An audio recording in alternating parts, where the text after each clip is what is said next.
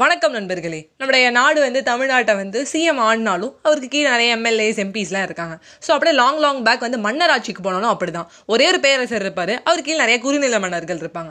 அப்படி என்ன ஆச்சுன்னா ஒரு நாட்டோட குறுநில மன்னன் வந்து என்ன எனக்கு வயசாயிடுச்சு. நான் வந்து அடுத்து வந்து நெக்ஸ்ட்டு ஒரு ஜென்ரேஷனுக்கு கொடுக்கலான்னு இருக்கேன். என்னோட பையன் அதுக்கு இருக்க பையன் அப்படிங்கிறத விட என்னோட நாட்டில் வந்து சிறந்த அமைச்சர்கள் நிறைய பேர் இருக்காங்க. அவங்களே ஒருத்தர் வந்து நான் மன்னனாக போடலான்னு இருக்கேன். அதில் ரெண்டு பேர் நான் செலக்ட் பண்ணி வச்சிருக்கேன். நீங்கள் வந்து அடுத்த குறுநில மன்னன் யார்? யாருன்னு சொல்லிட்டீங்கன்னா ரொம்ப நல்லா இருக்கும்னு சொல்லிட்டு பேரரசருக்கு வந்து கடிதம் எழுதுறாரு. உடனே இவங்க ரெண்டு பேரையும் பத்தி விசாரிச்சதுல ரெண்டு பேருமே வந்து பயங்கரமான சொல்ல சொல்வளம் மிக்கவங்க குதிரை ஏற்றம் யானை ஏற்றம் எல்லாத்துலயுமே வந்து கெட்டிக்காரங்கன்னு வச்சுக்கோங்களேன். இந்த பேரரசர் வந்ததுக்கு அப்புறம் ஓ இவங்க ரெண்டு பேரும் அவ்வளோ புத்திசாலிங்களா?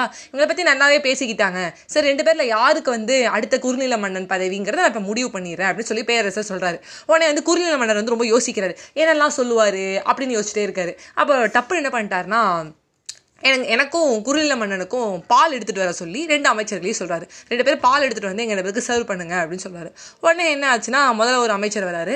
வந்ததுக்கப்புறம் யோசிக்கிறாரு என்ன பெரிய ஃபைட்லாம் வைப்பாங்கன்னு பார்த்தா அப்பெல்லாம் வைக்காமல் திடீர்னு வந்து பாலில் முடிச்சிட்டாங்க அப்படின்னு சொல்லிட்டு முதல்ல வந்து பேரரசருக்கு கொடுக்குறாரு. அப்புறம் வந்து என்ன பண்ணுறாருன்னா குருநில மன்னருக்கு அந்த பாலை கொடுக்குறாரு. ரெண்டு டம்ளர் பாலையும் கொடுத்துட்டு நன்றின்னு சொல்லிட்டு வந்துடுறாரு. அப்புறம் இன்னொரு அமைச்சர் வராரு. அவர் என்ன பண்ணுறாருன்னா யோசிக்கிறாரு இப்படி நம்ம குருநில மன்னருக்கு இந்த பாலை கொடுத்துட்டோம் அப்படின்னு சொன்னோம்னா நம்ம வந்து இவரை தான் காக்கா பிடிக்கிறோம் அப்படின்னு நினச்சிப்பாரு. இப்ப பேரரசருக்கு கொடுத்துட்டோம்னா நான் அவரை காக்கா பிடிக்கிறேன்னு நினச்சிப்பாரு. அது மட்டும் இல்லாமல் இவருக்கு கொடுத்துட்டு அவருக்கு கொடுக்குறதா அவருக்கு கொடுத்துட்டு இவருக்கு கொடுக்குறதான்னு ஒரு குழப்பம் இருக்கு.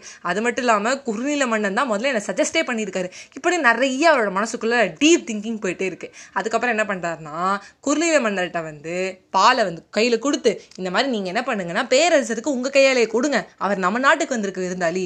நான் இன்னும் வந்து மன்னன் ஆகலை. அதெல்லாம் நீங்கள் தான் சர்வ் பண்ணணும்னு சொல்லிட்டு டப்புன்னு லாஜிக்கை மாற்றிடுறாரு இவனுக்கு வந்து இன்னொரு அமைச்சர் அமைச்சருக்கு வந்து ஒரே யோசனை. நான் பாலை கொடுத்துட்டு வந்துட்டேன் இவன் இவ்வளோ ஃபிலாசபி பேசிகிட்டு இருக்கான் அப்படின்னு சொல்லிட்டு. உனக்கு குளிரமன் சிரிச்சிட்டு ஆமாம் நீ சொல்கிறது கரெக்டு தான். அவர் நம்ம நாட்டுக்கு வந்திருக்க இருந்தாலே நான் தானே கொடுக்கணும். நீனும் வந்து மன்னன் ஆகலையேன்னு சொல்லிட்டு கொடுக்குறாரு. அப்புறம் பேரரசருக்கு வந்து இவர் வந்து குறுநில மன்னர் போய் பாலை கொடுத்ததுக்கப்புறம் இவர் இன்னொரு கிளாஸில் இருக்க பாலை வந்து இவருக்கு கொடுத்துட்டு சேவிச்சுட்டு வெளில வந்துடுறாரு.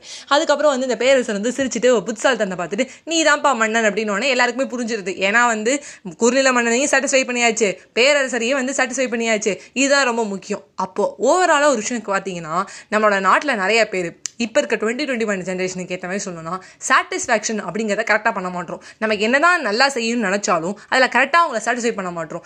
அவங்களோட மனசுக்கு என்ன வேணுமோ அதுதான் கொடுக்கணும். இப்போ நிறைய பேர் என்ன பண்ணுறோம்னா அந்த இன்னொரு அமைச்சர் மாதிரி நேராக போகிறோம் பால் கொடுத்துட்டு வந்துடுறோம். இந்த ஃபிலாசபியை யோசிக்க மாட்டோம். சாட்டிஸ்ஃபேக்ஷன் எப்படி பண்ணுறது அப்படிங்கிறதுலாம் நம்ம கையில் இருக்குது நம்ம கையில் இருக்கிற ஒரு கோல் எடுக்கிறோம் அப்படியே போய் பண்ணிட்டு வந்துடுறோம். இல்லை நம்ம செஞ்ச வேலையை வந்து அப்படியே செஞ்சுட்டு வந்துடுறோமே தவிர இம்ப்ரெஸ் வந்து எக்ஸ்பிரஷன் மூலமாக கொடுக்க மாட்டோம். அப்படிங்கிறத நான் சொல்ல வரேன். ஸோ இனிமேல் உங்களோட வேலை செய்யும் போது அவங்களுக்கு என்ன பிடிச்சிருக்கு அவங்கள எப்படி சாட்டிஸ்ஃபை பண்ணலாம் அவங்களோட இடத்துல இருந்து பாருங்க. அப்போ எல்லாருமே சாட்டிஸ்ஃபை பண்ணுமா வைஷ்ணவின்னு கேட்டால் அப்படி நான் சொல்ல வரல.